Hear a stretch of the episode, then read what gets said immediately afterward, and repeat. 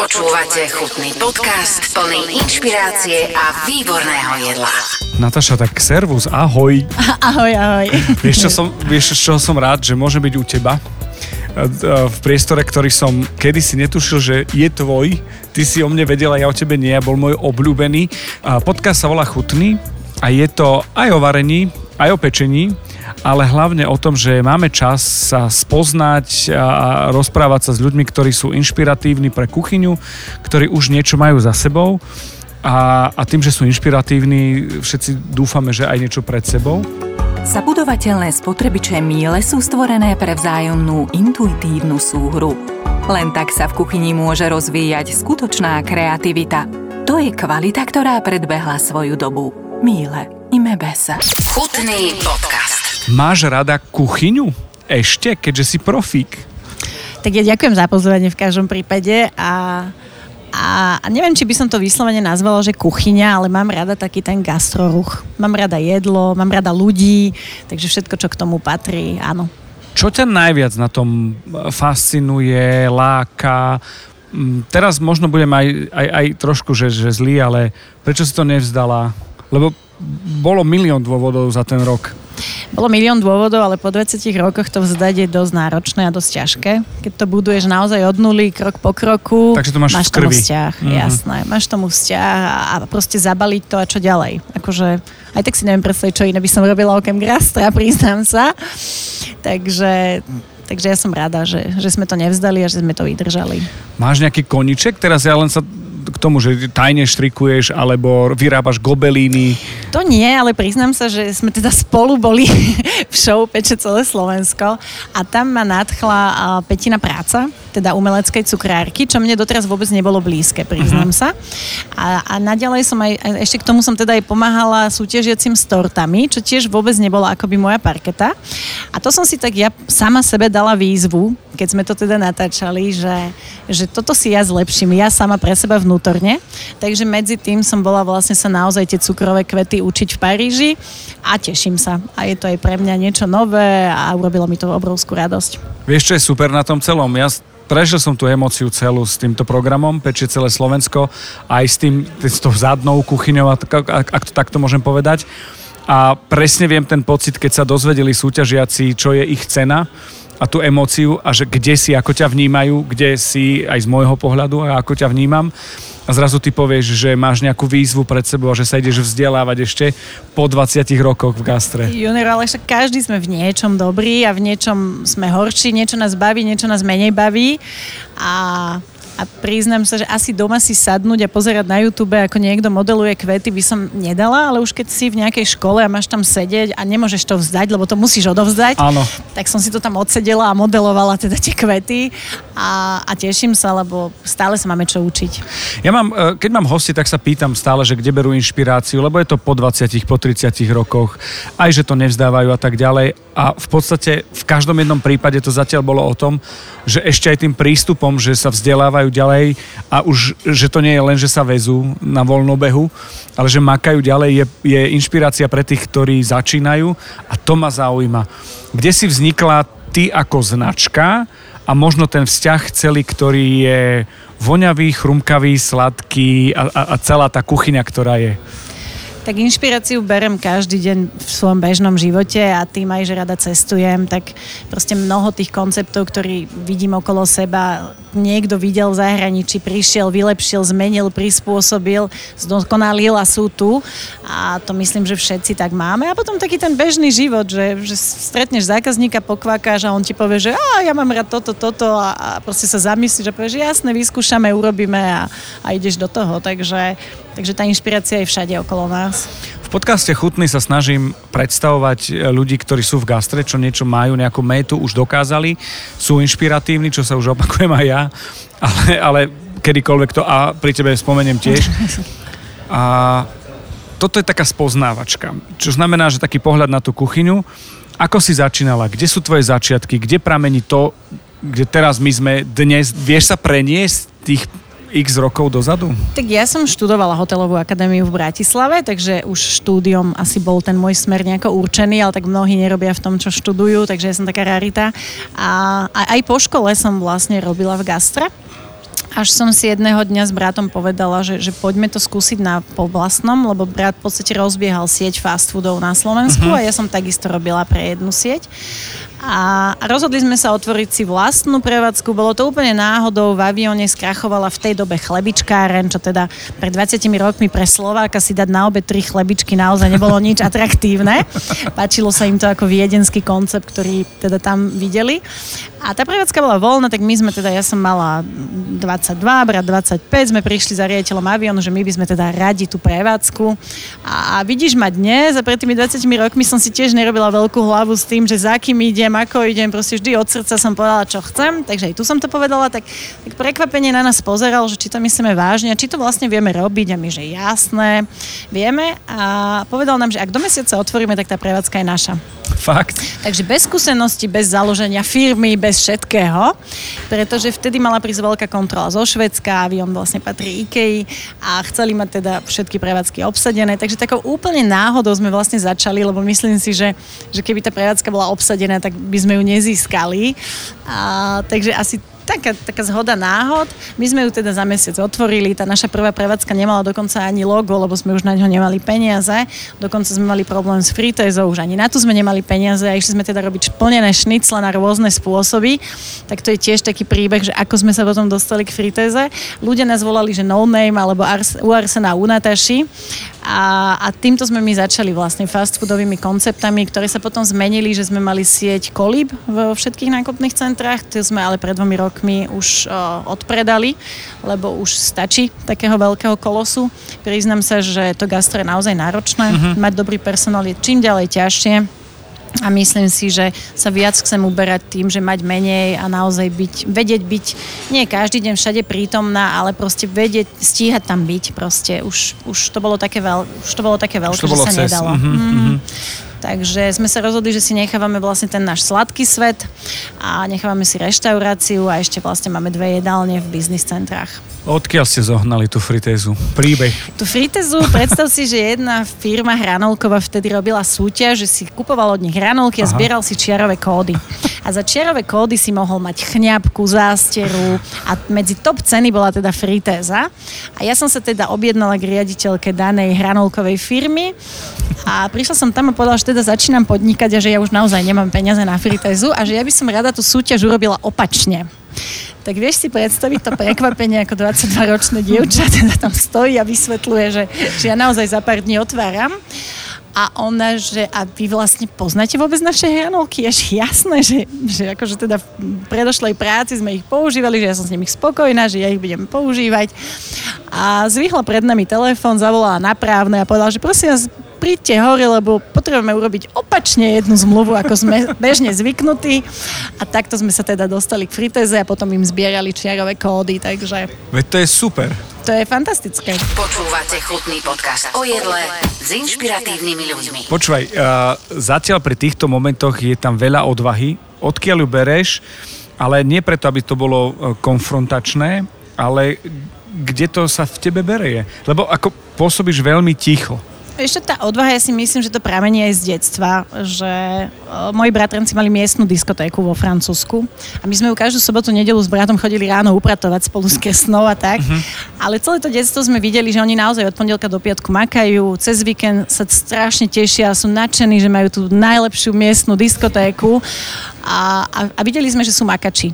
A ja si myslím, že ja teda strávili sme s nimi veľmi veľa času, ja si myslím, že sme ich mali ako vzor. A že to nás vždy tak nejak napredovalo a, a proste posúvalo v tom, že, že, že vieme robiť niečo uh-huh. vlastné, ale že to musíš robiť dobre, musíš to robiť so srdcom. A tak, jak sme ich videli, že nikdy nezaspali, nikdy nemeškali, nikdy proste, vieš, že vždy tam boli, tak myslím si, že boli našou inšpiráciou. A diskotéka funguje? Diskotéka už nefunguje medzi tým, lebo však to je vlastne 35 Niekoľko rokov, rokov dozadu a medzi tým teda sa otvorilo veľa veľkých podnikov a potom skončili, ale, ale boli inšpiráciou v tom mladom veku. Je dôležité e, ten pohľad možno ktorý my tu máme, takú škatulku Slovensku obohatiť tým pôvodom, to znamená, alebo, alebo respektíve tým zahraničím z nášho pohľadu, čo pre teba nie je zahraničie. A veľmi najklišé, najklišé otázka, ktorá existuje, že akú rolu v tom zohralo Francúzsko pre teba. Pýtam sa aj preto, pretože v mojom skorom veku som navštívil Francúzsko tak, že som býval v rodinách a ochutnával som prvé veci vo Francúzsku, čo som nevedel ani ako sa jedia, ani to ako Ani sa volajú, je ani čo to je a že mi niekto dal horčicu do šalátu a nevedel som, že prečo. Čiže uh, ja to mám takto nejako, ako to je v tvojom prípade, ty a Francúzsko. Ešte v mojom prípade otec je zo siedmých súrodencov a my sme naozaj tie víkendy trávili celá rodina na chalupe, tak predstav si sedem rodín, mm-hmm. kde je v priemere dve, tri deti, takže ako vo filmoch. Dlhý stôl, všetci niečo pripravujú, všetci chystajú, deti bežia, akože naozaj tá atmosféra Hráte toho, že petánk. sedíme, jeme, áno, vychutnávame. Takže to, toto Francúzsko som mala z domu toto. A potom na Slovensku mne chýbali také to, že ja keď chodím navštevovať moju rodinu, tak on ti nepovie, že kam ideme jesť. On ti povie, že ku komu ideme jesť. Mhm. A to mne tu veľmi chýbalo, že ja som nikdy nevedela, že ktorý podnik, akože kto je za tým, že kto je majiteľ, hej? A, a že nemala som komu podať ruku, akoby. Lebo tí moji bratranci naozaj niekde prídeme, teraz to je, že a toto ideme jesť k Pierovi, hej, ten majiteľ tam často je, podáš ruku Pierovi, ideš jesť a tešíš sa, že roky chodíš k niekomu a tak ďalej. A toto mne pred 20 rokmi veľmi chýbalo na Slovensku. Toto sa už mení, zlepšuje. Myslím si, že čím ďalej to bude viac a viac trendom. A to je to, čo mne sa páči, takýto štýl gastronomie. Veľmi nenápadne som prijal kompliment tohto podcastu, pretože moja úloha aj, aj je, aby som ľuďom mal čas predstaviť tých ľudí, kto je, kde je, ako je. A dokonca feedbacky sú také, že človek, ktorý nie je z môjho televízno gastroprostredia a je v úvodzovkách iba e, dobrý konzument, povedal, že zaujímavý podcast, musím ísť kontrolovať toho týpka, o ktorým si hovoril, nebudem konkrétny, mm. že chcem spoznať jeho kuchyňu, že na základe toho nejako... A tam som si uvedomil to, čo ty hovoríš, že to je dôležité, že ku komu a nie kam, mm. čo, je, čo je perfektné. To je super, počúvaj, to je mega, to je mega. E, Čo hovoríš na také tie klasické porovnávania francúzskej, slovenskej kuchyne?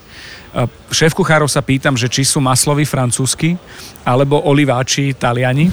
E, Zatiaľ to vyhrávajú francúzi a masláči nad olivákmi. E, Ako vnímaš to, že aj, aj školu máš, aj, aj sa venuješ dlhé roky tomu gastru, to takéto porovnanie? Že nie je to pre mňa úplne o porovnaní, ale je to o kvalitnej základnej surovine. Uh-huh. Keď to jedlo bude dobre uvarené, tak mi asi jedno, z akej kuchyne pochádza. Je to tak, že, Ale- že základ, to, čo ťa možno Francúzsko nejako naučila, to, že ste išli k tomu Pierovi, že on ti rozprával o tej surovine veľmi veľa a, a vedela si, vieš, čo ješ. Vieš čo, hlavne keď ješ tomu majiteľovi, no. tak ja som skôr mala ten pocit, že naozaj chce, aby to bolo dobré. Že Že, sa si host. teší, že Mhm. si host, že, že, že, že má radosť z toho, že si prišiel ho podporiť a toto. Ale čo hovoríme o surovinách, to ma skôr naučila škola. Ja keď som išla o, študovať cukrarinu a ja som sa opýtala, že na Slovensku sa používa aj rastlina, aj živočíšna šlahačka. Tak ten učiteľ ma skoro vyhodil z prednášky, že o aké rastlinej šlahačke rozprávam. Vieš, a to sú také tie momenty, že sa zabrzdíš, že prepáčte, že to asi som sa pomýlila, vieš. A proste nepoznali uh, nejaký polotovar v tej škole vôbec. A ešte sa mi to aj potvrdilo, keď som si vlastne tuto musela dorábať slovenské papiere, lebo vlastne tie francúzske tu boli neplatné, tak tuto vyslovene ťa aj učia o polotovároch, o tom, o, o rých, zrýchlovači a o tom, ako dokáže chleba rýchlejšie nakysnúť a, tieto, a to mňa by vyhodili zo skúšky, keby som to len vyslovila. Takže myslím si, že toto vzdelanie ešte by sme mohli tuto na Slovensku troška zlepšiť, aby tie decka mali viacej praxe, viacej sa učili aj trendové veci, viacej mali odvarené alebo odpečené na tých školách, ale kvalitne, Kvalitne, bez, mhm. bez akýchkoľvek polotovarov. Chutný podcast. Jedna veľká hala sa otvorila teraz s myšlienkami, čo by sa dalo, ako by sa dalo. Mm. Pýtam sa totiž to aj na, na školu a to, že či áno alebo nie, lebo povedzme si rovno, u dievčat možno nie, ale u chalanov je to skôr, že flákať. Potom, že ja blbec, nemal som sa flákať, lebo mi teraz prichádzajú mladí a nie celkom idú. A to, tá, tá škola, ktorá je, myslí si, že dá sa to zmeniť na tom Slovensku? Lebo tie náznaky toho, že ideš k niekomu, a, a, a ideš k jeho kuchyni a, a s jeho hosťom, už tie náznaky tam sú. Myslíš, že to školstvo, že dostaneme tam takéto... Tak musíme veriť. Keď nebudeme veriť a dúfať, tak nič nezmeníme. Čo pomôže? Ja. Vieš čo, ja som sa napríklad rozhodla, že ja čo robím profi kurzy, tak teraz som napríklad si povedala, že vždy pozvem niekoho z nejakej školy. Uh-huh. A vlastne teraz prvýkrát som pozvala vlastne zozvolená teda profesorku, prišla na ten kurz a pre ňu to bolo celé nové. Ale keď som si na druhý deň prečítala, že, že neuverím, ale že riaditeľka konečne schválila, že môžu kúpiť šok, šoker, tak ja som až slzu pustila, lebo som mala pocit, že akože úplne mini kvapočkou, hej, ale že, že proste, že, že možno sa predsa tie veci dajú zmeniť, len možno o nich mnohí ani netušia. Nevedia. Vieš, že tí, tí riaditeľia možno ani nevedia, že mne keď naozaj príde absolvent školy na pohovor a ja sa ho spýtam, že poleva, z čoho sa robí, čo to vlastne je, že tie decka to ani nevedia kopeckrát, vieš, uh-huh. takže... A to nevedia niekedy častokrát ani vyučení, ktorí už majú roky praxe, lebo to zase nemajú odskúšané a odpečené, takže to je... Zmeníme. Zmeníme, Zmeníme to. svet. Ja Zmeníme. si myslím, že aj, eh, lebo aj pre mňa slovo šoker vedel som, ale pochopil som pri pečení, aký je dôležitý, že to jednoducho potrebuješ zachladiť. No hlavne v tej francúzskej cukrárine, no. keď robíš viacero vrstiev, tak nezachladenú vrstvu akože nič s ňou neurobíš. No. Čiže myslím si, že aj týmto spôsobom to pôjde. E, kde bol ten moment, kedy si si povedala, že cukrarina je to, čo, čo chcem robiť, že mi to sedí ti to viac? Vieš čo, na úvod to nebolo úplne, že by som ja potom túžila, Aha. ale ja podnikam teda s bratom sme dvaja a teraz my sme mali vysnívanú francúzsku cukrárinu. Skončilo to potom vlastne veterníkmi, lebo sme nevedeli robiť tú francúzsku cukrárinu. A ja som sa teda s tými cukrárkami hrala v tej výrobe a už sme to chceli spúšťať a ja som prekladala tie recepty, robili sme to a bolo to hrozné rôzne.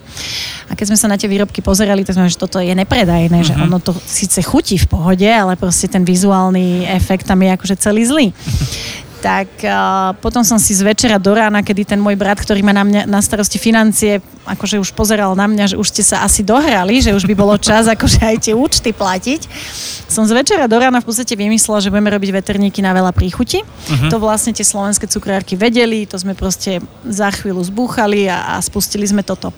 Ale stále ma lákalo to Francúzsko, lebo však ako dieťa som bola zvyknutá na ten eklér a na rôzne iné koláče, ktoré tu neboli. A je to aj spomienka na otca, ktorý teda zomrel, keď som bola malá a som teda polovičná francúzska Slovenka, tak mi to robí radosť, keď uh-huh. tu môže niečo francúzske byť. A a potom vlastne prišlo to rozhodnutie, že už chceme robiť tú francúzsku cukrarinu, ale že ako. A ja neviem, či vtedy neexistovali všetky tie sociálne siete, alebo či len ja som taká pribrzdená, alebo tak ja som v niektorých veciach, ja sa priznám. Tak som teda našla túto školu a s bratom sme stali pred rozhodnutím, že kto to teda sa ide učiť. A nejak prirodzene to padlo na mňa, na ti viem hovoriť, takže som išla ja, ale tam sa do toho zamiluješ.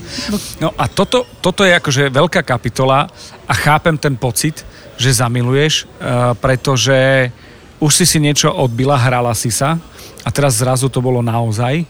V čom bol najväčší rozdiel? V čom ťa to najviac bavilo? Čo, čo sú možno také detaily, nejaké také, moderne sa teraz hovorí, že fun facts, ale niečo, čo, čo zostane každý s otvorenými ústami? Vieš čo, tí učitelia sú tak nadšení pre to, čo učia, že to vieš, akože ja som študovala vlastne aj cukrárinu, aj pekarinu. A ja som mala učiteľa, ktorý bol MOF na pekarine, to je vlastne, že Meilleur Ouvrier de France, to je najlepší pracovník Francúzska, je to taká súťaž, ktorá trvá niekoľko rokov a, a proste to sú tí, čo majú vlastne francúzskú vlajku na rondóne. Mm-hmm. Hej? A, a teda on miešal to cesto a to je proste, že Natáš, cítiš, že ten lepok e, sa rozpúšťa, vnímaš hydratáciu cesta a ty tam stojíš a teda akože ty nevnímaš nič, nič tam nevidíš a chytáš to cesto a snažíš sa mu rozumieť. A, ale toto, keď proste žiješ niekoľko mesiacov, tak zrazu to tam chceš aj ty mhm. všetko vidieť. No a vlastne sa chceš zlepšovať, lebo, lebo ti to odovzdávajú takým spôsobom, že nepoznám jedného z nás, ktorý by odtiaľ vyšiel a nerobil to ďalej, alebo, a, alebo a proste Vieš, čo chcem povedať, že to je, to je proste láska. No. Chutný podcast. Kedy si začala cítiť ten uh, lepok a, a kedy si začala cítiť tie, tie veci, o ktorých ťa učili a, a zistila si, že si to ako keby prežila, že to je ono, respektíve bolo hotovo a povedal ti, že môže byť. Ešte pár týždňov to asi trvalo, lebo najprv som to asi brala ako oddych od svojho podnikania, a nová skúsenosť, nový biznis plán, že to bolo viac menej také pracovné, ale, ale tá láska k tomu prišla veľmi skoro a, a preto som dnes každé ráno vo výrobe a preto naozaj pečiem a, a vynechala som všetko manažerské a všetko, čo nemusím v svojej firme už nerobím, lebo ma to tak baví, že, že už chcem byť cukrárka. Uh-huh. teda majiteľka cukrárka, ale cukrárka. Cuk, cukrárka, že akože exekutíva toho Áno. celého. Ešte, ma, ešte mi hovor o tej škole, veľmi ma to baví. Veľmi ma to baví, lebo uh, poznám to uh, z filmov, možno z dokumentov nejakých a z Ratatouille, lebo akože rozprávočka, ale veľa pravdy tam zase asi je, takej schovanej. Ešte, no? Je to škola Alana Dukasa, je v veľmi peknej dedinke, lebo tam od štátu dostali vlastne taký krásny kaštel, kde sa tá škola nachádza a tá škola má 10 laboratórií, kde vlastne je 10 skupín ktoré sa učia piec. Takže je to veľmi veľa o praxi. Uh-huh. A zažívaš tam veci typu, že máš vyučovanie od 6 rána do druhej, ale asistent školy tam kľudne s tebou ostane a bude si s tebou skúšať, čo sa ty chceš naučiť piec. Nikto nerieši, či minieš 5 kg čokolády navyše alebo menej. A toto sú pre mňa veci Vieš, akože kde tu kto ostal s kým v škole a skúšal si s ním. Tí ľudia sa tam pripravujú na rôzne súťaže, ty im pozeráš ponad plece, chodia tam na také trojdňové kurzy, naozaj top francúzski cukrári, ktorí vzdelávajú vlastne profesionálov, nie študentov. Študentom je len, študenti majú len také demo, akože pre radosť a preto, aby sme sa nadchli na začiatku a ty ich tam stretávaš na chodbe a oni sa ti prihovárajú a vojdu ti, vojdu ti do tvojej učebne a teraz pozerajú na teba a povedia, a toto trošku zlepší a toto by si mal inak ozdobiť a ty odpadávaš, lebo mm-hmm, no my nemáme také veľké mená tu, ale, ale keď sú tie veľké mená a zrazu ten človek stojí vedľa teba, tak to je, že wow, vieš, to je proste, ja robím napríklad čokoládovú tartaletku takým tým spôsobom, že točíš tu ganáš na gramofóne a to vymyslel Jan Bris. No a, a už keď ho poznáš a už keď sa s ním rozprávaš, tak to povie, všetko že robíš, to takto. Áno, tak to všetko robíš Šok. s ďaleko väčšou radosťou a inak to prežívaš a vnímaš. No. To je super. Kto sú študenti? E, je to tak, že e, ja trošku šťastí poznám e, koncept a anglicky, ktorý sa volá francúzsky Le Coq Bleu. Hej, hej. Túto kuchyňu, kde môže ísť aj nejaký hobík a je to na ňom, či to zvládne, nezvládne. Ako to bolo v tomto prípade? Tuto je viacero tých akoby štúdií. Ja som najprv zvažovala, že vyštudujem vlastne tú francúzsku verziu, ktorá je ukončená výučným listom, ale keď som išla do tej školy, tak vlastne som zistila, že ten medzinárodný program má oveľa viac možností, lebo tí učitelia sú není limitovaní akoby tou záverečnou skúškou v takom zmysle, uh-huh ale v inom zmysle teda. Takže som si potom preto vybrala medzinárodný program, a takže som študovala s ľuďmi z celého sveta. Bola tam spolužiačka z Mexika, ktorá má cateringovku, spolužiačka z Ruska, ktorá vlastne bola celý život riaditeľka nejakého veľkého vinárstva a snívala o vlastnej reštaurácii. A vďaka nej som v tom období vedela naozaj, kde je najlepšia myšelinovská reštaurácia kdekoľvek na svete. Mm-hmm. Mala predcestovaný vďaka Všetko. tým vínam celý svet. A vlastne teraz v Rusku má ona vlastnú reštauráciu. A to boli všetko ľudia. Bol tam šéf kuchár z Izraela, ktorý naozaj túžil sa naučiť vlastne uh, vedieť aj piecť. A ten potom robil, robil u Cedrika Groleho, čo je vlastne jeden z najlepších francúzských cukrárov. Takže všetci mali nejakú motiváciu, všetci tam boli pre niečo, mali cieľ. A to je podľa mňa super, keď vieš prečo. Uh-huh. Vieš, že nemôžeš tam ísť tak bezcielne, alebo teda nič nemôžeš robiť bezcielne, bo to podľa mňa nerobíš na 100%. Ale keď vieš prečo, tak Takže všetci namotivovaní, všetci, čo sme tam boli. Je to tak, že máte tam na tej škole je, že, že nejaká osnova, že sa učíš, že začínaš podľa ABCD a ideš e, B ako babka? Nie, máš to rozdelené na týždňové, dvojtýždňové cykly a ty uh-huh. presne vieš, čo ťa čaká v tom týždni. To uh-huh. znamená, že dva týždne čokoláda, týždeň svadobné torty, dva týždne mini zákusky, dva týždne francúzska klasika a presne to išlo v takéto postupnosti, zmrzlina a tak ďalej. Čo sa mne páči vo Francúzsku na cukrároch, ktorí vyštudujú, je to, že majú veľmi široký ten záber toho, čo vedia v tom sladkom uh-huh. svete robiť. My sme veľakrát pomílení, nemyslím to vzlom, povedané, že, že že piec je cukrár, ale, ale cukrár je aj ten, čo vie urobiť čokoládový dekor, čo vie urobiť čokoládový bonbon, čo vie urobiť lízátko, čo vie urobiť dobrý džem, ako keby všetko sladké. A toto si myslím, že sa tí naši mladí, že v tomto smere by sme sa im mali viac venovať, uh-huh. aby to bolo obšírnejšie. A to sa mi teda páčilo vo Francúzsku, že, že si si vybral, čo sa ti páči, ktorý smer. Je to tak, že v rámci tej školy si sa naučila, lebo pre mňa bolo presne chápem ten moment, o ktorom hovoríš, že aj džem, aj čokoláda, aj dekor, aj, aj koláče a, a zákusky, ale že pekár a cukrár, lebo to pre mňa bolo, že nevnímal som to ako spoločné a, a pochopil som, že je. Vieš teda. čo, není to spoločné, to boli dva rôzne uh, kurzy, alebo mm-hmm. ako to mhm. nazvať, len ja som sa rozhodla, že by som tú pekarinu stíhala aj popri tej cukrárine tam, lebo ako mama troch detí, 20 rokov podniká, že zrazu si niekde, kde sa máš venovať len škole, tak ti to prípada, že máš toho voľného času hrozne veľa. Uh-huh. Takže keď som o tej druhej končila, tak mi to prípadalo, že fúha, že deň je ešte hrozne dlhý. A musím pochváliť, že v tej mojej firme sa naozaj naučili v tom období bezo mňa fungovať. Tak som išla za riaditeľom školy, že ja by som teda rada sa naučila aj ten chlieb robiť a, a, a on, že ale že to sa nedá, aby ste teraz zmenili, že vy ste boli boli prijatá na cukrarinu, lebo ty tam odozdávaš aj taký plán, že prečo chceš na tú školu ísť, aký je tvoj zámer. Uh-huh. Akoby oni chcú, aby si ich akoby reprezentoval v dobrom a, a vyberajú si istým spôsobom tých žiakov. A ja, že nie, že, že však vy to máte aj po obede, že v poobedných hodinách, že ja by som to chcela od tej akože druhej do tej osmej. A on že ale to nie je možné. A ja, že však ale keď ja to zvládnem, že, že ja robím na Slovensku 20 rokov v gastre, že ja to zvládnem. A on, že tak to teda, že to ešte nikdy nemali. Takže som bola prvá, ktorá robila dva kurzy v jednom kole. Tá pekarina bola iba dva mesiace, takže tie dva mesiace boli náročné. Vybavili mi akurát, že som mohla odchádzať z cukrariny o pol druhej, aby som sa stihla najesť a prehodiť sa z jedného do druhého. Ale samozrejme mi pomohlo aj to, že som mala odpustenú francúzštinu, že v podstate všetky teoretické predmety skoro som ja mala odpustené, Aha. lebo keď ma stretla profesorka, ktorá nás učila hygienu a potraviny, tak sa ma pýtala na druhej hodine, že či naozaj tam teda mám potrebu chodiť, lebo to bolo vlastne po tej druhej. My sme ano, do druhej isté, mali...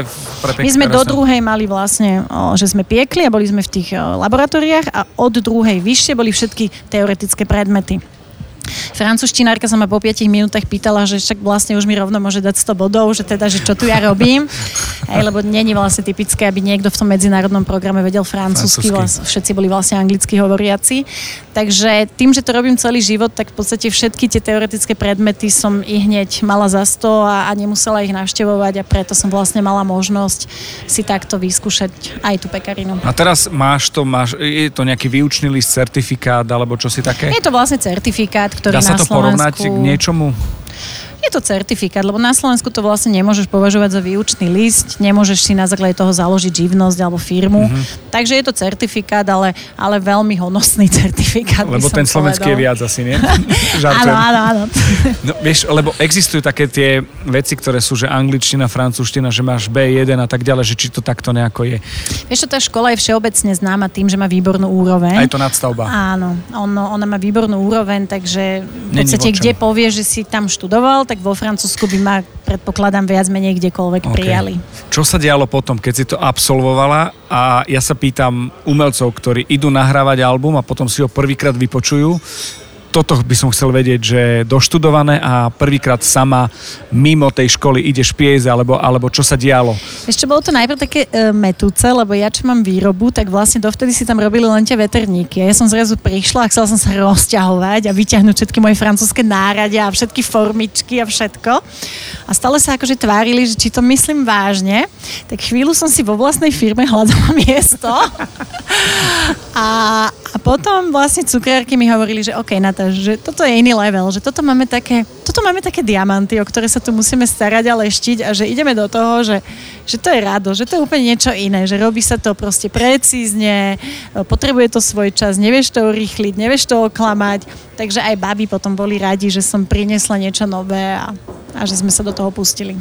Je to tak, že sú Slováci redy na takúto, ako je hoch gastronomia a takúto cukrárinu? A teraz, ako povedzme si rovno, ten punčák tiež urobí svoje čaro niekedy. Jasné. Čiže to nie je preto, aby sme sa, nie že hambili alebo zatracovali to nejako, ale či sme nachystaní oceniť, že toto je tak, toto je tak, lebo v tomto prípade tam ide len o to, že je to drahšie. Tak je to drahšie, lebo je za tým oveľa viac práce ručnej. Rozumiem, len, len že to na Slovensku je jeden, jedna taká optika. Sme schopní to schopní to oceniť, že to je iné, že to je ten, ten diamant, ktorý treba tá, akože preleštiť nejako? Ja si myslím, že to prichádza, že, že tá doba je taká, že už tomu praje. Ako určite, keby som to urobila pred desiatimi rokmi, tak by som bola ako tá teta s chlebičkou, po ktorej som ja prevzala vlastne svoju prvú prevádzku. Taká petarda, myslím si, no. myslím si, že musíš vedieť, s čím prísť na ten trh v ktorom období, ale, ale už sme pripravení.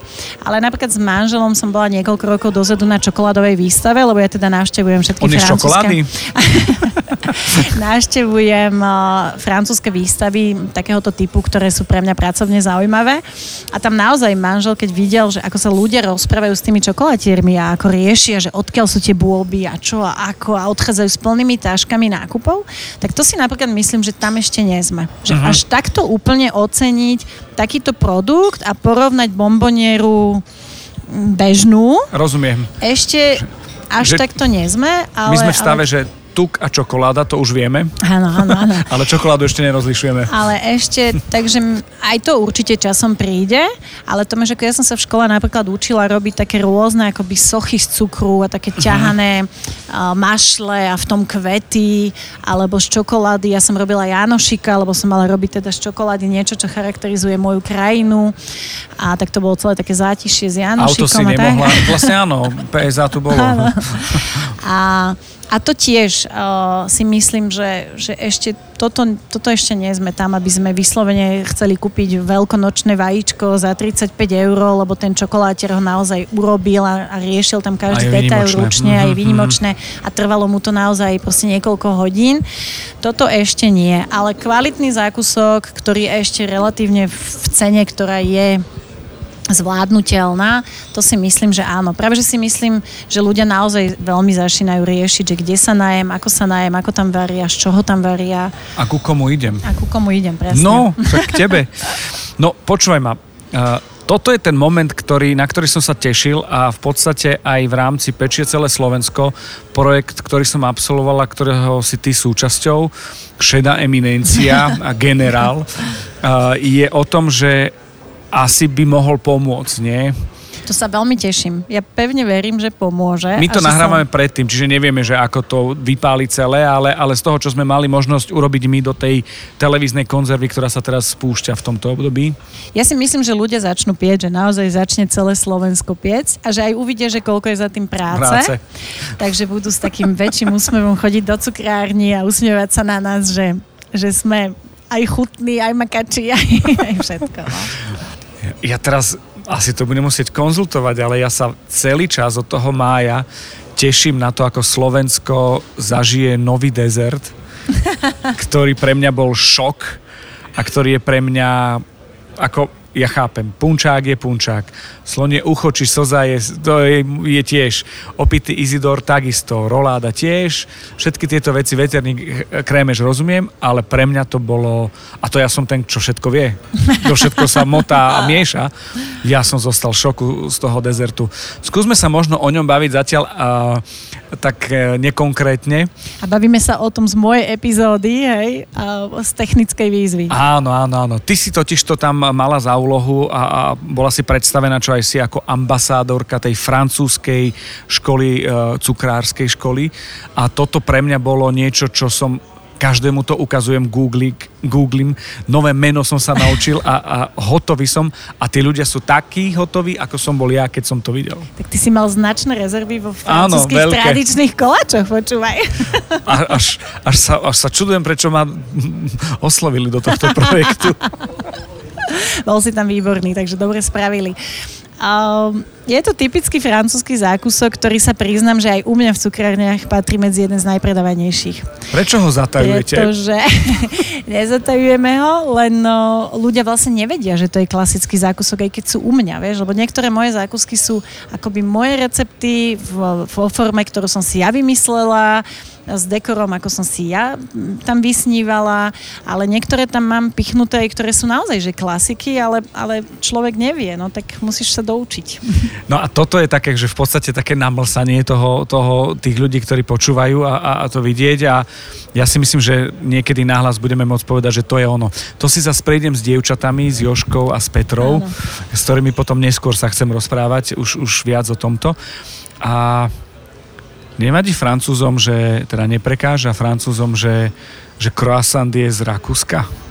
Čo? Myslím si, že každý francúz ti povie, že croissant je francúzsky, takže a bude si za tým stáť. Ide mi o tie špecifika a to je aj tým dezertom, o ktorom sme sa rozprávali, aj, aj, aj tým croissantom. A ja som prvýkrát v živote videl a jedol bagetu vo Francúzsku mm-hmm. so šalátom, kam mi dali horčicu, dižonsku. Presne viem, že sme uh, popíjali takéto uh, slabšie vínko, šalát. Uh, prvý môj, môj kontakt bol, že donesli šalát a bagetu. Ty už si sa najedol, si myslel, že neprinesú Trikrát druhé. donesli šalát, no, som sa najedol, až potom, a, a, až potom prišlo syry a až potom sladké, odpadol som vtedy. Ale Zaujíma ma také tie tradičné veci, ktoré sú a prvýkrát ďasno ma bolelo z bagiet, lebo... Tvrdé. Tvrdé. A to, Francúz tak, miluje tvrdú kôru Tak. a, a dierkované vnútri. Čo je, Slovák že- miluje mekšiu kôru a hutné vnútri. a toto ma zaujíma, pretože ty tým, že si v tomto francúzsko-slovenská, presne vieš tie rozdiely a normálne si mi nahrala, že, že či sú špecifika a na druhej strane potom, či aj my máme nejaké dezerty, koláče zdedené, ktoré by zarezonovali čo asi ťažko práve v tej francúzskej nejakom prostredí. Alebo trošku oslovili. Tak tvoj teda nový, novo objavený zákusok má niečo spoločné s našim veterníkom, keďže je z toho istého cesta, takže aspoň to teda má s tým blízko. Ale ja čo vnímam v cukrarine je, že, že Francúzi jedia oveľa sladšie zákusky, oveľa. Aha. Ja napríklad všetky recepty mám znížené asi až o 30% oproti, oproti tomu, ako som sa ich učila. Prečo to tak je? Ale Francúzi celkovo viac ľúbia sladké. Mhm. Akože jedia ho stále. To máš napríklad rozdiel aj v, v Slovakoch a vo Francúzoch v tom, že, že Francúz je zákusok aj ku každej večeri a pôjde si do cukrárne kúpiť malú tortičku s malým priemerom k nedelnému obedu. My si kupujeme zákusky, keď niečo oslavujeme. Keď máme dôvod. Rozumiem. Nekupujeme si zákusky ako štvorčlenná rodina len tak k večeri, lebo večer sa dáva malý dezert. Nemáme taký návyk, ale Francúzi naozaj všeobecne veľmi, veľmi majú radi sladké. Už len tým si dobre, že oni sladké raňajkujú. Uh-huh. Samozrejme nie zákusky, ale croissanty, briošky a tak ďalej.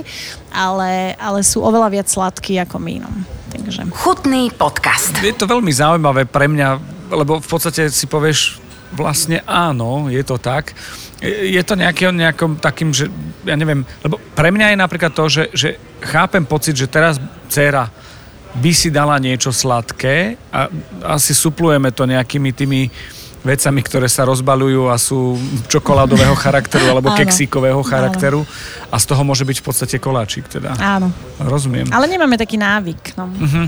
A my ešte strašne veľa aj doma pečieme. To tiež No treba a- pochváliť Slovákov, že naozaj u nás ženy ešte veľa pečú či plechové koláče. A... Ale akože veľa je slabé slovo, lebo keď znamená, že na Vianoce sa ide piecť, tak to je o tom, že počas pečenia sa ja akože zobnem, potom je to celé Vianoce a potom ešte po Vianociach, tak už to zjesť, ne- zjesť nebudem to vyhadzovať. To sú šialené kvanta toto. Ale v mnohých rodinách si to ešte aj sami robia. Vieš, No, vo Francúzsku je veľmi malé percento ľudí, ktoré by si sami doma piekli. Uh-huh. Oni všetci chodia k cukrárom. My, takže máme to akoby inak. E, Učíme sa už, že ideme k Nataši na koláče, ktoré sú na ja neviem, Vianoce, alebo ja neviem, mám hostí, alebo, alebo len tak tú tortičku pre štyroch. Učíme a veľa ľudí už je našťastie a ďakujem im naučených. A, a preto vlastne ja mám svoje meno v logu, čo tiež bolo akoby jedna z prvých možno na Slovensku, lebo si myslím, že je dôležité, aby ľudia vnímali, ku komu idú. A keď ma chcú pochváliť alebo kľudne aj vynadať, tak vedia komu aspoň. Počúvaj, naučila si niekoho? Už máš svojich štamgastov, ak to tak môžem povedať? Ešte ľudia sú hrozne zlatí, lebo mne sa aj stáva, keď mi volajú, ja teda zdvíham firemný telefón, kde ľudia volajú kvôli objednávkam a to je také, že a vy ste tá Nataša? Vy ste naozaj Nataša? Takže niektorí ani vlastne nevedia, že, teda, že ja som naozaj tá Nataša, že existuje, že je to človek. Takže mám určite svojich štamgastov a, a som im vďačná, lebo je to hrozne milé, keď proste vidíš, že niekto, niekomu napečeš na krštiny, potom od teba chce tortu pre babku na 80 a, a do toho ti zavolá, že vianočné balíčky by potreboval pre zamestnancov, takže áno, žijeme s tými zákazníkmi celý rok a pri všetkom. Tiež som mal tendenciu, keď som išiel do kaviarne a, a machroval som pred manželkou, že poď, vezmem ťa. A teraz som, že toto sú tie Natašine a ukazoval som, že ktoré. Tak som sa fotil a posielal som ti to jak idiot. a keď si uvedom, že, ja sa teším. že koľko máš zákazníkov. Ale, ale vieš, ako ja mám vždy z toho radosť. Je to super, a, mega a si radosť. predstav, že ja dokážem aj slzu pustiť, lebo ja vlastne my soboty, nedeli naozaj začíname veľakrát o štvrtej, niekedy o pol štvrtej, podľa toho, koľko toho máme. A tú únavu proste máš. Ale teda prídeš o pol štvrtej vysmiatý a tešíš sa. Máme to také challenge, že kto dá toľko toto a toto a proste predbiehame sa v tej výrobe. Sme tam naozaj že veľmi dobrá partia. A ty teda dopečeš, vychystáš tých šoférov a ideš si pripravať na ten ďalší deň a do toho ti začnú pípať SMS-ky, že wow, super, že torta je krásna tešíme sa a tak.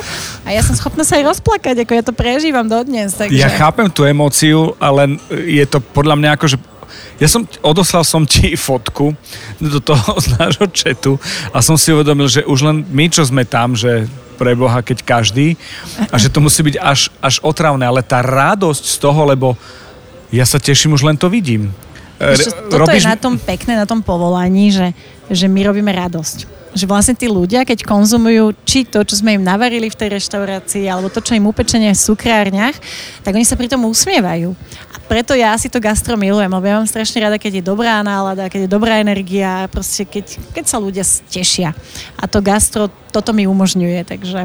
Ja som zostal hotový, keď som tú manželku svoju tam mal a teraz som hovoril, že čo je, ako je, kde je. A už si bol macher, Už som bol macher a že maslo musí cestovať, preto tamto tak a toto. A tak to bolo o tom, že robíš mi problém, neviem si vybrať. tak to sa teším. To je, a to je akože, idem, že pekné, teraz vidíš aj chuť, teraz si povieš, že toto by som si dal to je veľmi ťažké a chápem uh, jednak kapacitu a líniu, ale to zas som skúsený a viem to ísť aj cez, to akože o tom potom, ale ja milujem to, že, že môžem, keď objednávam, že viacero a šerujem. A z každého. No. To je najväčšie, áno, to je áno, super, to je že mega. A samozrejme, keď je niečo, čo že zahrá hneď, tak to opakujem. tak teším sa, teším sa. Je to super, som to. Slováci, radi veľa pečú, uh, možno tradične. Ja musím povedať, že u nás v rodine, a to som aj vravel, že babka bola tá, ktorá keď boli svadby, robila uh, rezance. Jedna postel v prednej izbe, tam sa sušili rezance. Čiže pre mňa nejaké talianské rezance domáce vôbec nebol problém, mm. lebo babka to, to žlté cesto Áno. s tými rukami od uh, reumy, kam si oprela ten nôž, uh, nožom sekala tie, tie rezance. Čiže to bolo jedno. Jej sestra, so svojimi cérami piekli mm-hmm. a oni z toho majú výrobu. Že už normálne štempel, všetky tie veci, čo má byť. A ostal som hotový, keď som videl, že ako sú na šírku, že to je cez vanilínový cukor, že šírka koláča, že akú mierku majú, mm. lebo začínali z domu nejako áno, áno. a ono to funguje. Mali svoje grify. Slováci sa vyznajú do politiky, futbalu, školstva, vakcinácie, do všetkého sa vyznajú. Mm. Sú takí aj múdri pri pečení? Lebo ja mám pocit, že sú ticho, kúkajú a snažia sa to napodobniť a, a, a skúmajú. Ešte tak Slováci sú tak, ako hovoríš, vyznajú sa do všetkého a ja som napríklad včera, ešte som aj neotvorila a už som ostala taká veľmi sklamaná, lebo som tam teda pred o, v otvore teda reštaurácie písala tú tabulu s tým denným menu a strašne som sa tešila, že po roku otvárame a hneď sa za mňou postavila taká pani a hovorí, Ježiš, títo nevedia, čo si majú pýtať za ceny. A, a písala som ďalej tú tabulu a, a v duchu som si hovorila, že ako nič som pani teda nehovorila, otočila sa a išla teda vedľa nás, je reštaurácia, kde all you can eat a teda Slováci to milujú, ale toto je pre mňa také smutné, že, uh-huh. že proste, že niekto to ofrfle a nevie, koľko je za tým roboty, nevie, koľko stojí ten produkt a, a hneď to okritizuje, takže ale tak som nastavená tak, že nedá sa to inak. Proste, keď to vyrábaš kvalitne, keď nakupuješ dobrú prvotnú surovinu, robíš to rúčne, ako nedá sa inak. Tam, ja mám podozrenie, že tam dávaš veľa lásky ešte navyše. Lebo keď máš k tomu vzťah, určite. Tá istá otázka a idem do pečenia. Uh, skôr do momentu receptúr, koláčov, lebo myslím si, že tí cukrári ktorí pečú a majú odpečené nejaké veci, vedia veľmi dobre, koľko je za tým roboty a že aj 3, 3 hodiny, 4 čakáš a niekedy nevydá ten koláč, že nenarastie. Mudrujú veľmi do, do chutí, že čo to je za chuť a, a vymyslené, nevymyslené? A Tak ja si receptúry vymýšľam, skúšam a to je naozaj že dlhý proces. To, uh-huh. to není ako si niekto myslí, že doma len tak zoberieš nejaký recept, vyskúšaš, nevíde, to v zásade doma to nevadí, lebo to jete ako rodina, ale ja si nemôžem dovoliť ne, nerobiť niečo 100%. Čiže nemáš koláč, ktorý sa volá Uvidíme. nie, nie, nie, tak nemám ešte. Ale mám veľmi milých susedov, ktorí radi ochutnávajú presne tým štýlom, ako ty hovoríš, že sa to rozkrája na kúsky a teda všetci sú odborníci, vtedy sú hrozne zlatí a hrozne sa tešia, že aj že ma majú za susedu, sa smejú, lebo, lebo teda často sa ochutnáva. A keď to neprejde teda mojimi susedmi, tak to vlastne ani neprejde ďalej. Takže... To sú dôležití pre rozvoj cukrárstva na Slovensku. Tak. takže, takže tie recepty sa naozaj že vyvíjajú, skúšajú, a, a je to iné proste aj vyrábať niečo pre predajňu, kde naozaj aj po hodine vo vitríne to musí dobre vyzerať a, a není to ako doma, že už tá jahoda je ovisnutá, ale však nevadí, jeme to my. Áno, áno. Takže je to taký proces vytvoriť nejaký koláč, není to šups. Počúvate chutný podcast. Dokáže ťa niečo prekvapiť, chuťová kombinácia alebo ešte nejaký koláč, ktorý nájdeš, je milión zošitov starých mám napríklad a, a zabudnutých koláčov možno, ale nielen koláčov, ale aj jedál pokojne.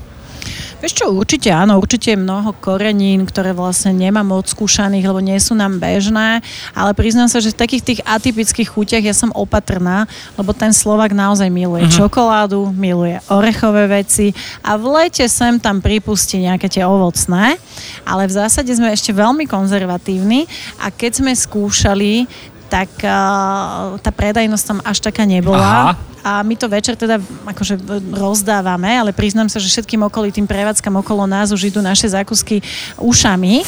A, tak uh, je ti to ľúto. Ak to má skončiť v koši, tak je ti to ľúto, takže snažíš sa potom naozaj prispôsobiť tomu, tomu aby, aby, to, aby, aby to ľuďom chutilo. v áno, aby číslo sedeli takisto. No toto ma aj zaujíma, že akí sme Slováci. Takže sme čokoládoví, sme orechoví, sme mm, šľahačkoví.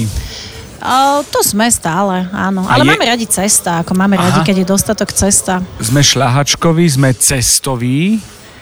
A kokos už je exotika? Kokos ide tak do úzadia. Hej. Mm, pistácia je teraz veľmi že, obľúbená. Že, pistácia je teraz taký trend. OK, pistácia. Čo ešte také, že keď doma vyložím, poviem, že mám to poprvé od teba a po druhé, že to vieš, to je trend. Nepovieš, že to máš odo mňa, ale ľudia majú teraz veľmi radi, že mango, marakuja, to sú také Objavili exotické uh-huh. akoby ovocia, ktoré teraz sú trend, ale z iných ovocí stále ostáva malina veľmi na vysokej priečke. Takto, malina, jahoda?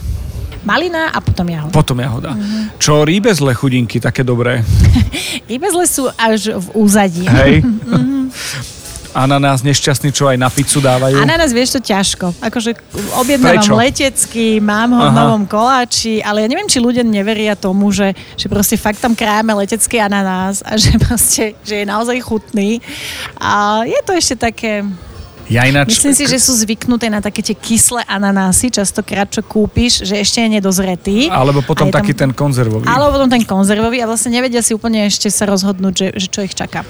Čo je vďačné, čo, čo, čo je chutné, čo má efekt, Myslíš zo surovín? Áno, zo surovín. Uh, ja často bojujem s takým tým obyčajným hnedým kokosom, ktorý napríklad teraz niekoľko mesiacov nebol, lebo ja si z toho robím lupienky. Áno. Takže keď nie je kokos, tak ho zháňam kade tade a nikto nerozumie, že ja chcem taký ten obyčajný, ktorý sme poznali aj za komunistov, nie taký teraz ešte rôzne, ktoré sa dajú piť a už tam máš neviem akú paličku a neviem čo. Takže kokos je taký môj kamarát. A so surovinami, ešte tak ja sa musím skamarátiť so všetkým, lebo keď sa rozhodnem, že to idem piec, tak to piec musím. Nenapadá ma, že čo teraz také, že by som bojovala? Neodpovedala si mi na jednu otázku. Povedz. Vieš, ktorú? Slovenské koláče. Vedeli by vo Francúzsku urobiť ak ťažko, ale predsa len, že zarezonovali Vedeli by, len by museli byť... Uh museli by mať v sebe takú jemnosť, čo sa týka dizajnu. Sme ťažkí? Museli by byť akoby tak uh, jednoduchšie nazdobené, museli by mať šmrnc, lebo uh-huh. ty v podstate vieš urobiť aj slovenský zákusok šmrncový, lebo keď ten punčak nenakráš na obložník, ale už ho nakráš na kocku, nejako ho nazdobíš, každý zákusok sa dá robiť pekne. A dokonca sa mi smejú cukrársky kamaráti z Francúzska, že opäť Cedric Grole, že robí moje veterníky, lebo robí teda podobný z odpalovaného cesta zákusok, tak sa smejú, že, že sa moce do slovenskej cukráriny, kamoši, čo ma poznajú. A my máme veľmi málo takých tých monozákuskov, ako keby, keď si všímaš kaviarne, cukrárne, vždy sú to vlastne cheesecakey, torty nakrájané na 12, 14, 16 rezov. A, a to není úplne tá cukrarina, pri ktorej sa niekto veľmi narobil. Narobil sa aj pri tom, ale je to taká piplačka, by som povedala. Takže my, my veľa koláčov slovenských pečieme, že upečeš celý plech a narežeš. Uh-huh. To je ďaleko jednoduchšie, ako, ako robiť koláčik po koláčiku. Cukrarina pekarina a toto je plecharina. Nie, tak to nehovorím. Ale sú nie, veľmi chutné. A ale sú, vieš... Akože dobrá bublanina je dobrá bublanina, dobrá akože bábovka je dobrá bábovka. Nič zlom, ale ja som vyrastal na odrezkoch. No, práve od babkinej presne, sestry. Presne. Čiže takže, to, je, to je tak. Jablkové a... pité je za mňa, že, že top nedelný koláčik u nás doma, takže... Jo, jo. Je moment, keď sa tam pridám k štrudli jablkovej vanilkový krém, už som vyššie, hej? Asi áno. A v rámci toho pečenia sú nejaké vlny? Spomenula si cheesecake. Je to zostal som hotový z neho a rýchlo ma prešiel. Nebaví ma. A, ale len preto, že poznám iné a lepšie, aj, aj čo si hovorila, že, že ten koláčik po koláčiku, ale, ale či, či sú také, také vlny nejaké? Tak ja napríklad ten cheesecake som musela zaradiť. No jasné. Lebo to je presne, že, že chceš niečo strašne robiť podľa seba, ako si ty myslíš a ako to všade vo svete letí, ale potom v podstate ťa ekonomika ťa nepustí a keď každý druhý zákazník sa spýta, že a vy nemáte cheesecake? A vy fakt nemáte cheesecake? A vy nerobíte cheesecakey? Tak si potom povie, že OK, tak zaradím aj nejaké cheesecakey ale, ale čo som tým chcela povedať, vlastne neviem. Aká bola... Že, či, sú, či sú vlny? A vlny určite sú, však teraz máš moderné u nás eklerky, uh-huh. čo pred dvomi rokmi nikto nerobil. Pred a nevedel to prečítať, ani ja. Áno, takže určite sú rôzne zákusky, ktoré sa aj u nás tartaletky takisto pred tromi rokmi. Sice sme mali košičky, ale nikto ich nepovažoval za tartaletky. A, no lebo a nemali 90 stupňov, áno, vieš. Áno, áno. To keď ti budem o šiškách rozprávať. Áno, áno, áno. Takže určite sú rôzne trendy aj v tomto cukrárstve ale není to také podľa mňa ako pri slanom jedle, že, že ťa to potom vyslovene, že omrzí. Že, mm-hmm. že bola éra pizz a pizzerii a potom sushi Street obdobie. A, a, a to si myslím, že zvykne omrzieť, ale pri tej cukrárine si myslím, že chvíľu to nie je, že potom sa zase tešíš, že to ješ. Počúvate chutný podcast o jedle s inšpiratívnymi ľuďmi. Ty si presne ten človek, ktorý vie takú tú voľnosť kucháriny, ale tú precíznosť a presnosť e, tej cukráriny. Je to o tom, že moji kamaráti kuchári strašne radi pečú a nie je to o tom, že, že uh, uvidia, ako to dopadne a často mi hovoria, lebo je to presné.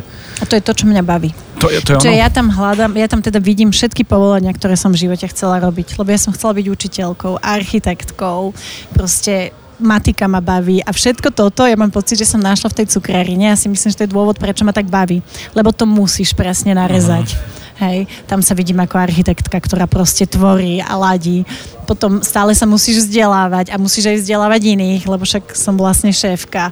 A tam som zase učiteľkou, takže ja všetky povolenia, ktoré som majú vysnívané, mám pocit, že tam viem nájsť a mne sa veľmi tá presnosť práve že páči. Lebo proste keď to dodržíš, tak to proste vyjde. V tej kuchyni to vždy môže byť inak, vždy inak dochutené, inak to bude chutiť, vyzerať, ale tuto proste nie. Tuto to musíš dodržať, lebo to nevíde, takže neriskuješ. Šok pre mňa je pri hodnotení, ktorú, ktorú som zažil v tej relácii, bolo, že niečo bolo príliš dlho, keď bacali tými cestami a mm-hmm. niečo, že sa rozložilo skôr, neskôr a to cestou... Tak sú tam rôzne chemické procesy, ktoré Toto ma fascinovalo, počúvaj. Áno, ale ty doma neriešiš, že či, či ti to prasklo, či, či, tam máš bubliny, či tam nemáš bubliny. Proste veľa vecí sa doma nerieši pri bežných zákuskoch, ale už keď pečeš teda naozaj, tak čo sú také? Tá, tá, tá semolina, čo sa mala rozložiť, ne, ne, nepamätám si presne Hej. Aj, aj čo ale... si spomínala, že ten lepok, že cítiš, že sa ano. rozkladá, že už je to dlhé alebo nedlhé. Hej, to bolo pri štrúdliach, ktorí naši súťažiaci mali potrebu búchať o stôl a nebolo to potrebné. Uh-huh. No, takže... YouTube je čarovný, nie? Áno, áno. Aký, akých sme mali súťažiacich? Jež fantastických Ja, ja sa veľmi z nich teším, lebo oni to naozaj sa, ľudsky si veľmi sadli, si myslím ja teda. A naozaj sa tešili z toho pečenia, mali z neho radosť. A bola to podľa mňa taká skvelá partia zo všetkého od mužov, žien, starších, mladších a, a mnohí boli takí miláčikovia, hlavne tí mladší pre mňa. A mám na to veľmi veľa takých milých spomienok, že asi doživotne si budem pamätať, že Julkina mamina je Gabika a, a to sú presne také tie momenty, že dopiekla tú štrúdlu a teraz, že a Gabika bude na mňa hrdá. Áno, a pre mňa to bol taký moment, že a veľa takých veľmi pekných spomienok mám na to, takže... Ja som sa veľa naučil s tou najväčšou pokorou uh, toho, čo sa tam dialo, ale asi taký ten najsilnejší odkaz, ktorý mi tak v polovici došiel, ako som videl, ako sa trápia teraz v tom najpozitívnejšom, že veľa tomu obetujú času. A je to do súťaže a je to v úvodzovkách iba amatérska, že čo je za tým, je to renesancia remesla? Ja verím, že áno ja verím, že, že začneme inak vnímať cukrárov, kuchárov, ktorí to naozaj že odmakajú. ja si takisto, že vážim fakt, že každé povolanie, ale v tej cukrárine, pekarine fakt stojíš na nohách, čakáš, či to vyjde, či to nevyjde, niekedy aj spíš pri trúbe, len aby si sa dočkal správneho výsledku. A ja verím, že sa to začne brať tak pozitívne, že, že naozaj, že to je proste krásne remeslo, ktoré sa dá robiť s láskou a robí radosť iným. Lebo, lebo toto si myslím, že tí mladí u nás až tak netúžia byť cukrármi. Neviem, či to je kvôli tomu, že nemajú akoby nejaké vzory, alebo neviem, že prečo vlastne to tak majú. No. Uh-huh, uh-huh. Teraz mi napadlo, že na jednej strane preto, že je to bežné, lebo všetci doma pečieme. Na druhej strane ten YouTube tam sú šialené veci, kto kde ako čo pečie. Mm. A, a teším sa, že po období takých tých televíznych relácií, kde bol hlavná úloha bola fondán a, a, a šialené veľké, obrovské torty. Ide teraz tá taká tá poctivá a taká tá, ktorú si musí odstať. Teda. Áno, a počkať.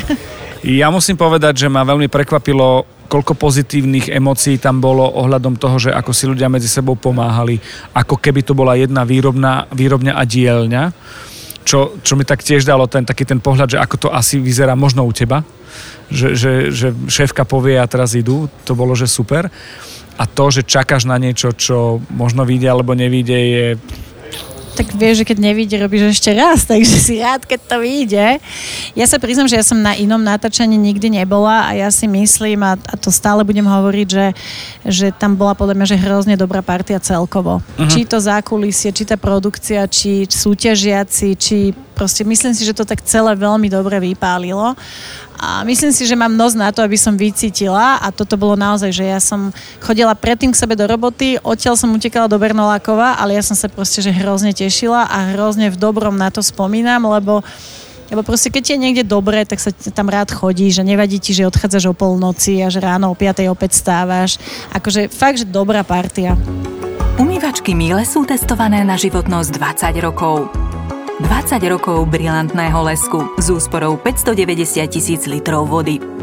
To je kvalita, ktorá predbehla svoju dobu. Míle, ime besa. Dajme si taký verejný uh, záväzok, ku ktorému si ma inšpirovala, že najmä si, že koláčik, zákusok po jedle, že nech to je naša kultúra nejaká nová. Aj týmto podcastom, aj možno reláciou, aj tým, že, že budeme na to myslieť, keď budeme, uh, že odložíme tú čokoládu, čo máme, alebo nejaké keksíky a si povieme, že taký malý si nejaký kúpime. Tak ja sa budem veľmi tešiť, keď Slováci budú viac podporovať na všetkých cukrárov a, a naše remeslo. A druhá vec je, že by som bol veľmi rád, aby tak ako chodia k Nataši, ku svojej cukrárke, pekárke, takže budú chodiť k tým svojim pierom a sedrikom, že takých na Slovensku budeme mať. Lebo už sú, nie? Už sú. Už je ich mnoho a, a je to skvelé, lebo vieš, komu ideš. Dobre, tak e, s veľkým poďakovaním a odkazom začnite piec teraz. Ďakujem ja veľmi pekne. Ďakujem. A ja. Všetko dobré, ahoj. Chutný podcast vám prináša Milan Zimnikoval v spolupráci s portálom Dobrochuť.sk a Aktuality.sk.